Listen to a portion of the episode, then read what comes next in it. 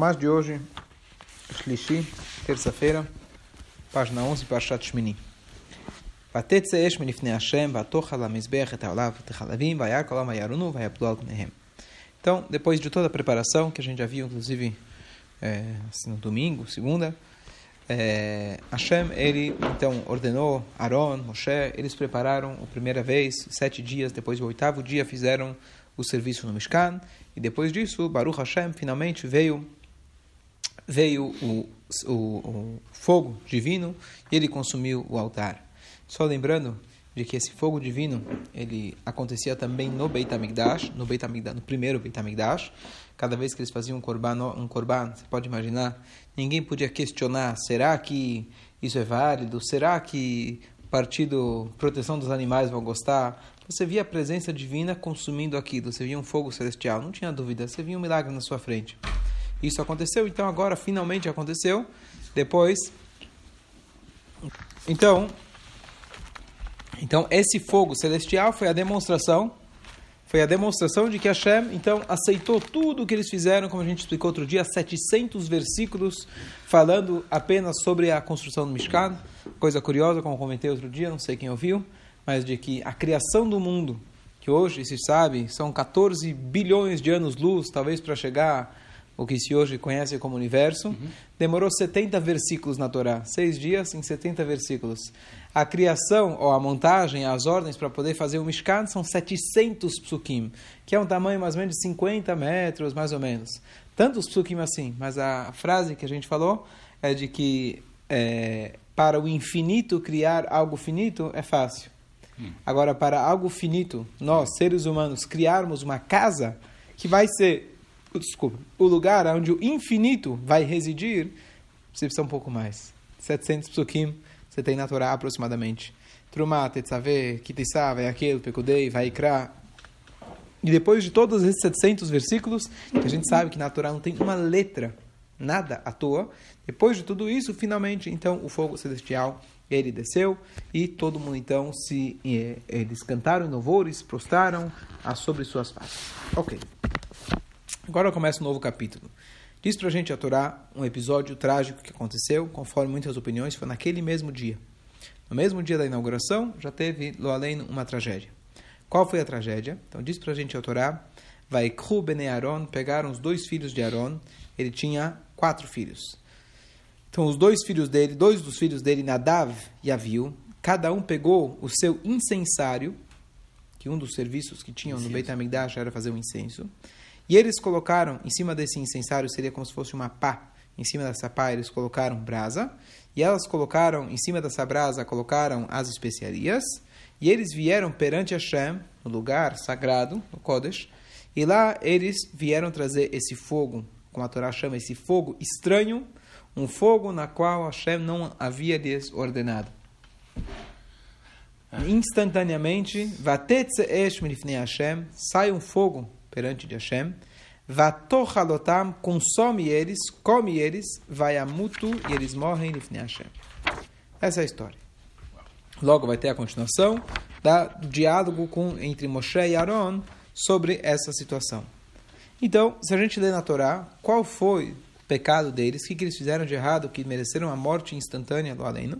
Então, aqui está dito que eles fizeram um esh zará, um fogo estranho.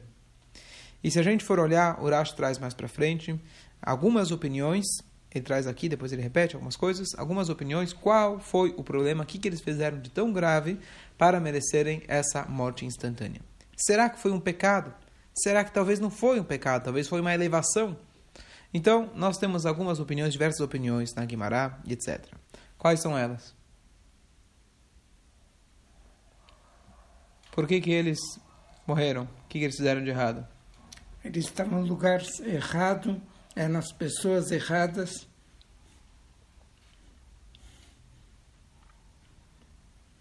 Isso. Então, o que, que eles tinham de por que, que eles estavam no lugar errado? O que, que eles fizeram de errado? Ele era o Cohen Gadol que tinha que entrar lá. E eles eram só Kohanim? Só okay. Kohanim novos. Eles estavam... O que, que eles fizeram? Estavam bêbados? Bêbados. E eles não eram casados, não tinham filhos. É... é, e eles fizeram isso sem a permissão de Moshe Rabbeinu. Então são várias opiniões, certo? Então, é, na verdade, estava agora pesquisando nos comentaristas quais são essas opiniões, etc. Mas estava é, vendo um dos comentários que na verdade, liga todas essas, todas essas opiniões, dizendo que eles tinham um ex zará, tinha um fogo estranho. Ele fala, na verdade, o fato de eles não serem casados, uma das pré-condições para que a pessoa pudesse entrar lá, porque ele tinha que ser casado. A pessoa que está casado, ele está mais calmo em relação ao instinto natural dele. Ele já dedica a sua energia, a sua força dentro de casa. Enquanto que a pessoa ele não está casado e esse arara dele às vezes pode estar tá queimando muito, igual esse fogo estranho. Sim. Então é muito importante. Muito bom, então, o, o comentarista, o Malbim, que estava vendo, ele traz, na verdade, uma ligação entre todas essas, todas essas explicações, dizendo que cada um desses teve um Por que se tem tanta discussão sobre qual foi o pecado deles? Está escrito aqui na Torá, eles trouxeram um fogo estranho. O que é fogo estranho? Um fogo indevido. Mas o que ele comenta, ele fala que existe uma frase anterior na Torá que Deus fala que quem vão ser, não é Cohen Gadol, mas quem vão ser aqueles que vão fazer o incenso são Benei Aaron, os filhos do Aaron. Tá bom que Deus só tinha comentado isso, não tinha ainda ordenado, mas eles foram lá, estamos com vontade, já queremos fazer, vamos se adiantar e fazer a vontade de Hashem. Então, não será que estava tão errado? Então, por isso ele fala que esse, o problema deles foi trazer um fogo, não tem problema. Só que eles estavam acalentados certo? O que, que eles estavam? Embriagados. Então você não ah, pode entrar no Beit HaMikdash embriagados. Tá Ou fogo também simboliza arrogância. A arrogância deles não terem consultado com o mestre que estava lá, Moshe Rabbeinu. Você entrou lá, tá bom, daqui a pouco vai chegar a sua hora, você vai ser ordenado, Deus vai te mandar. Eles foram, igual o fogo que simboliza, no Tânia traz pra gente que é arrogância, eles foram lá, sem perguntar para Moshe Rabbeinu, eles entraram lá. Ou o fogo, como eu falei antes, o fogo do Yetzerará, que está consumindo e etc., eles não estavam prontos para esse momento. Essas são as explicações mais clássicas em relação a esse episódio. Contudo, a gente sabe de que Hashem ele é extremamente rigoroso com os tzadikim. Esse Nadav e Aviu não são considerados perversos. E, na verdade, muito pelo contrário. Então, vamos ver o próximo passo que a gente vai explicar melhor. Vayomer Moshe el Aaron. Nessa hora, Moshe vira para o seu irmão Aaron. E aqui, na verdade, a gente tem uma lição muito, muito, muito grande. Quando Deus nos livre, do além, longe de nós, mas quando acontece uma desgraça do além, qual que é a reação de um tzadik como que um tzadik ele consegue reagir a esse momento tão duro? Você pode imaginar Aaron, no dia, provavelmente, essa aqui era o dia, é, no dia da inauguração, o ápice do serviço dele, naquele mesmo dia, dois dos seus filhos, Haz e Shalom, em um instante eles falecem. Então, então você tem agora o maior líder. Você, às vezes você pensa, né, infelizmente, fala, não, vai vir aqui um grande rabino, vai conseguir falar as palavras certas, com, as, é, com o solo certo. Não tem muito o que dizer, como já falamos inúmeras vezes. Mas Moshe ele veio e fala para Aaron o seguinte: Hu Asher Diber Hashem Nemor. É isso, isso que aconteceu, é o que Hashem já havia dito. Bikrovai e Kadesh. Com aqueles, por aqueles que são próximos a mim, eu serei glorificado. Ve'alpnei kolaam e kabed e diante, é, diante do, do, serei glorificado diante de todo o povo. Termina o passo dizendo, vai Idom a Aaron. E Aaron ficou em silêncio. Então vamos explicar o que é esse diálogo entre Moshe e Aaron, o que ele está dizendo para ele. Então antes, quando Deus estava dialogando com Moshe Rabbeinu, descrevendo qual seria o serviço no templo, então, algum momento ele chega e fala, Bikrovai e eu serei glorificado daqueles que são próximos a mim. Então Aaron pensou, Moshe pensou, desculpa, ele falou: quem é, quem é próximo a Deus? Eu tenho contato direto. Aaron, temos contato direto. Algum de nós vai ser o primeiro que vai inaugurar o serviço. Quem foi o primeiro a inaugurar o serviço? Do Kitoret? Foi lá, os filhos deles. Então, na hora que isso aconteceu e eles infelizmente faleceram, Moshe virou e falou: Olha, eu estou vendo que eles são mais elevados do que eu e você juntos. Porque eles, de fato, foram aqueles que primeiro, os primeiros que fizeram o incenso. E o incenso ele tem, na verdade, até uma vantagem sobre os korbanot. Korban, a, a, o radical da palavra korban é karov, próximo. Ktoret tem a ver com, na verdade, no aramaico, de kesher. Kesher é um nó. Você se une com Hashem mais forte do que... Não, o korban é proximidade. Ktoret é amarrado. É uma, uma, uma linguagem ainda mais forte. Então, quem foi que fez essa inauguração? foi esses dois filhos. Então daqui a pouco a gente vai analisar, espera aí, então se eles fizeram certo ou fizeram errado, uhum. certo? Então se, é fácil, existe uma frase que diz, vai ter no final do, do livro, tem duas parshiot que chama Achareimot. Achareimot significa depois do falecimento, que justamente a Torá volta e conta esse episódio, e a parashá depois dela é Kedoshim, sagrados, duas parshiot. Mas sempre se diz que Achareimot, Kedoshim, depois do falecimento, a gente só fala Kadosh, Kadosh. Infelizmente, teve pessoas que levaram uma vida extremamente perversa. Mas depois que falece, todo mundo fala, oh, ele foi um grande homem, é. etc. Parece que é só para... Né? Então, com certeza, todo mundo tem grandes méritos, etc. Mas depois, as pessoas só viram santa, a gente vê isso na história também, só viram santo depois depois de falecido. Será que a Moshe tinha esse tipo de característica? Ah, não, teu filho faleceu, não, ele era um grande tzadik. Acabamos de falar que ele beberam, não eram casados, tomaram uma atitude inadequada. Que história é essa? Será que ele só queria acalmar o irmão? Não, não, são tzadikim, Deus gostava deles. Que história é essa? Mas vamos daqui a pouco a gente discute isso, mas talvez, talvez o mais lindo, o mais louvável, louvável, não lindo, mas mais louvável de tudo isso é a, a é, reação do Aaron, Vaidom Aaron ele ficou em silêncio. Ele ficou em silêncio significa ele aceitou em silêncio.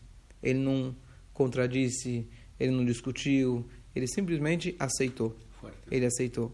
E em mérito disso, logo depois, Deus vai falar, vai ter um diálogo especialmente, diretamente com ele. Tá certo? Já que ele aceitou, ele aceitou, quer dizer, ele não discutiu, não questionou, então ele, Deus, ele logo foi lá e conversou com ele. Deixa eu só parar aqui, aí você ah, fala. Uma pergunta.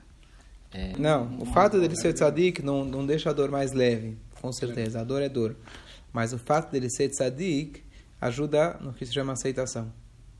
Ajuda na aceitação. Ajuda a saber que existe algo maior ainda para você continuar.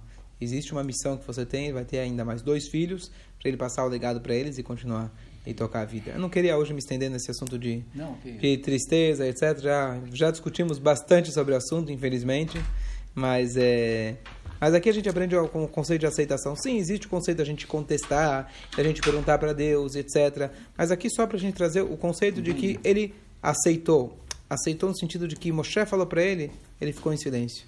Não discutiu, não retrucou, etc. Então aqui tem um, uma vantagem muito grande. Certo. Não é o silêncio de, ah, tudo bem, é irrelevante, mas é um silêncio de muita com certeza, com muita dor, com muito esforço, ele conseguiu se conter e ficar no silêncio. Vamos voltar agora ao principal que eu queria dizer, é em relação aos filhos de Aaron. Eram tzadikim ou não eram tzadikim? O que que Hassidut explica?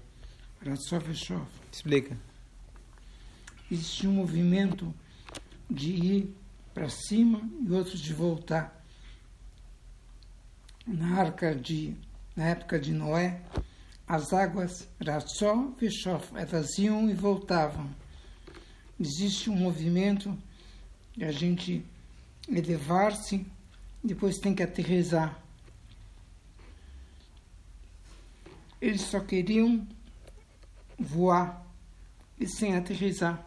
O objetivo todo é fazer uma dirabe tartone, uma moradia aqui embaixo para Hashem em que tenha a alma e o corpo, não só a alma. Que nem o pessoal na Índia fica só voando, uhum. sem ter algo no, nos pés. Sim. Alguém estava andando na Índia, um israelense, que estudou a, a língua básica a, a lei básica que é quando você encontra alguma coisa, você tem que devolver. Ela foi com um guru na Índia, estava andando, ele achou alguma coisa, pegou com ele e foi embora. Ela já entendeu qual era a diferença. Ratzó Veshov. Queria só o guru, mas aterrizar na, na materialidade ele não tinha. Então esse é o processo. Eles queriam só, era só, queriam só voar e sem aterrizar. Escolha. Escolha. Tá bom. Tem mais um detalhe, mais uma opinião que esqueci de falar antes, que eles entraram sem as roupas adequadas. Uma das roupas que o Cohen precisava para poder fazer esse serviço era um meil. como se fosse uma túnica, e eles não tinham essa roupa. E o Rebbe então faz uma conexão de todas essas explicações, ele junta tudo. Ele fala o seguinte: eles tinham esh, eles tinham fogo. O que, é o fogo? Como meu pai explicou agora, eles queriam se elevar. Então, como o que o Moshe falou de fato era verdade, eram pessoas elevadíssimas. Só que faltou um detalhe: eles não estavam prontos para essa elevação. A pessoa, eu lembro que quando eu tive aula de oratória, poucas aulas que eu tive, mas uma das coisas que se fala é o seguinte: no avião você tem a decolagem, eles falam para onde você vai, você tem o voo e você tem a aterrissagem. Você, então, quando você vai começar um discurso, fala: olha, pessoal, hoje vamos falar sobre tal. Você fala sobre tal, depois você conclui. Pessoal, aterrizamos, voltamos, chegamos aqui na conclusão do assunto e você conecta os assuntos. Tem gente que leva, levanta voo, aí vai para a China, vai para o Japão, lembra de uma história, lembra da outra, aí de repente já nem não sabe consegue. mais, já não consegue mais aterrizar, nem sabe para onde ele foi, tá certo? Esse é o objetivo. Então, eles perderam isso. Então, olha que interessante. Fogo, de um lado, fogo é muito saudável, é bom que significa a nossa elevação, a nossa nosso calor por Deus, a gente querer se elevar cada vez mais. Mas era um fogo estranho. Por que, ele não era estranho? Porque ele não estava contido. De que forma você vê isso? Então, por exemplo, eles fizeram, tomaram uma atitude sem questionar o Moshe Rabbeinu. Então, quando você vai querer se elevar, a primeira coisa, uma regra, é que você precisa ter alguém te orientando. Tem muita gente que começa a estudar a Torá, certo? Mas se a pessoa não tem um professor, ele pode tomar um rumo completamente errado dentro da Torá.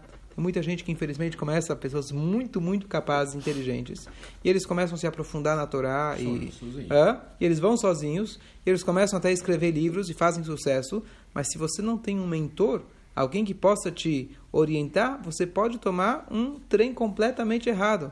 E você está literalmente criando uma nova religião, porque você já apesar que está muito parecido com a Torá, você já desviou. se desviou total. Então aqui uma primeira coisa, quando você vai se elevar, você tem que ter um mentor.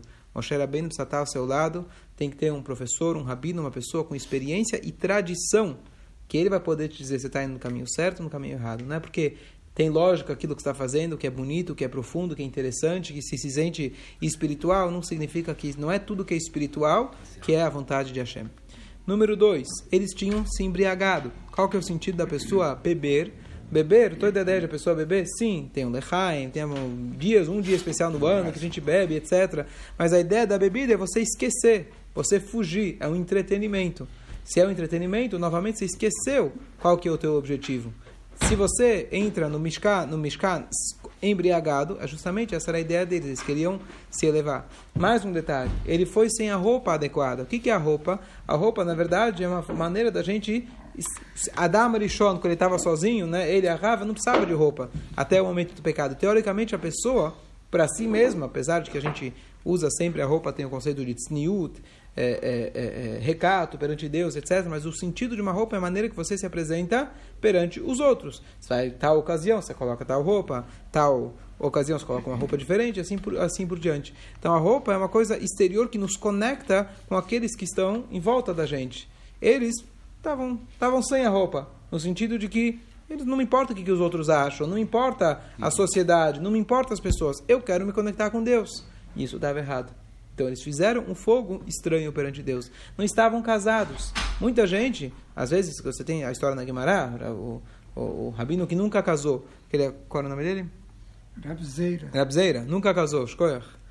Porque ele não casou? Que ele estudava muito e ele olhava para ele, o casamento seria ia atrapalhar, tá certo? Ia atrapalhar, ia ter que se dedicar para a esposa, para filhos, para Parnassá. Ele só estudou, tá? Ele é uma exceção à regra. Mas a maioria dos... Ah, o que, que a Torá ensina para gente? Que você tem que casar, você tem que fazer a primeira mitzvah da Torá que foi dada para Adão, para o Revu. Você tem que se frutificar. Ah, mas eu prefiro estudar a Torá do que ter que trocar fraldas. O que, que é melhor? O que, que é melhor? Trocar fraldas e no tempo que sobrar, você estuda a Torá.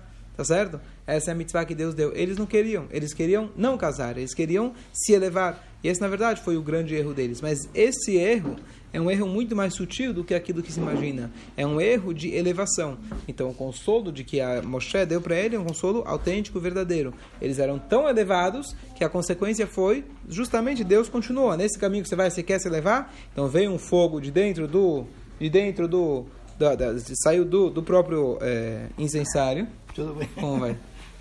Saiu fogo do. Faz abraçar faz alta. Amém. Então saiu um fogo, e esse fogo consumiu a alma deles, justamente a alma sem consumir o corpo deles, e elevou a alma deles. Então simplesmente eles se elevaram, foram no caminho onde eles queriam, e Hashem, Hashem, assim Hashem conduziu. O que fica de lição para a gente?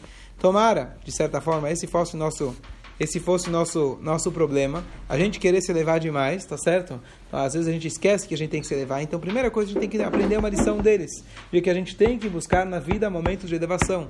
A gente tem que buscar na vida tem que buscar na vida tentar fugir um pouco do material, tentar escapar um pouquinho, fugir no final do dia, vai para a sinagoga, começo do dia vai estudar a Torá, você consegue em algum momento, você tem que escapar, você tem que tentar dentro do possível, mas sempre lembrar que o seu objetivo não é escapar do material, e sim você se recarregar para você novamente sim, se eh, interagir com o material e através dessa combinação fazer a vontade de Hashem. Que o que mais importa, muita gente se engana. Eles acham que Deus é espiritual. Deus não é mais espiritual do que material. Deus não é nem material nem espiritual. Às vezes tem coisas que fazem se sentir bem espiritualmente, emocionalmente. Ah, deve ser isso que é religião. Religião não é isso. Religião é fazer o que Hashem quer. Torá é fazer o que Hashem quer. Eles têm certeza que eles se sentiram super elevados, tão elevados que eles foram embora. Não é isso que Deus quer. Não é porque é elevado que se sente bem que é a vontade de Deus. Às vezes, só para concluir, tem uma famosa história de agora está chegando, falta dois minutos para Mincha. Uma vez os Hassidim estavam num grande Fabrengen, aquela reunião hassídica,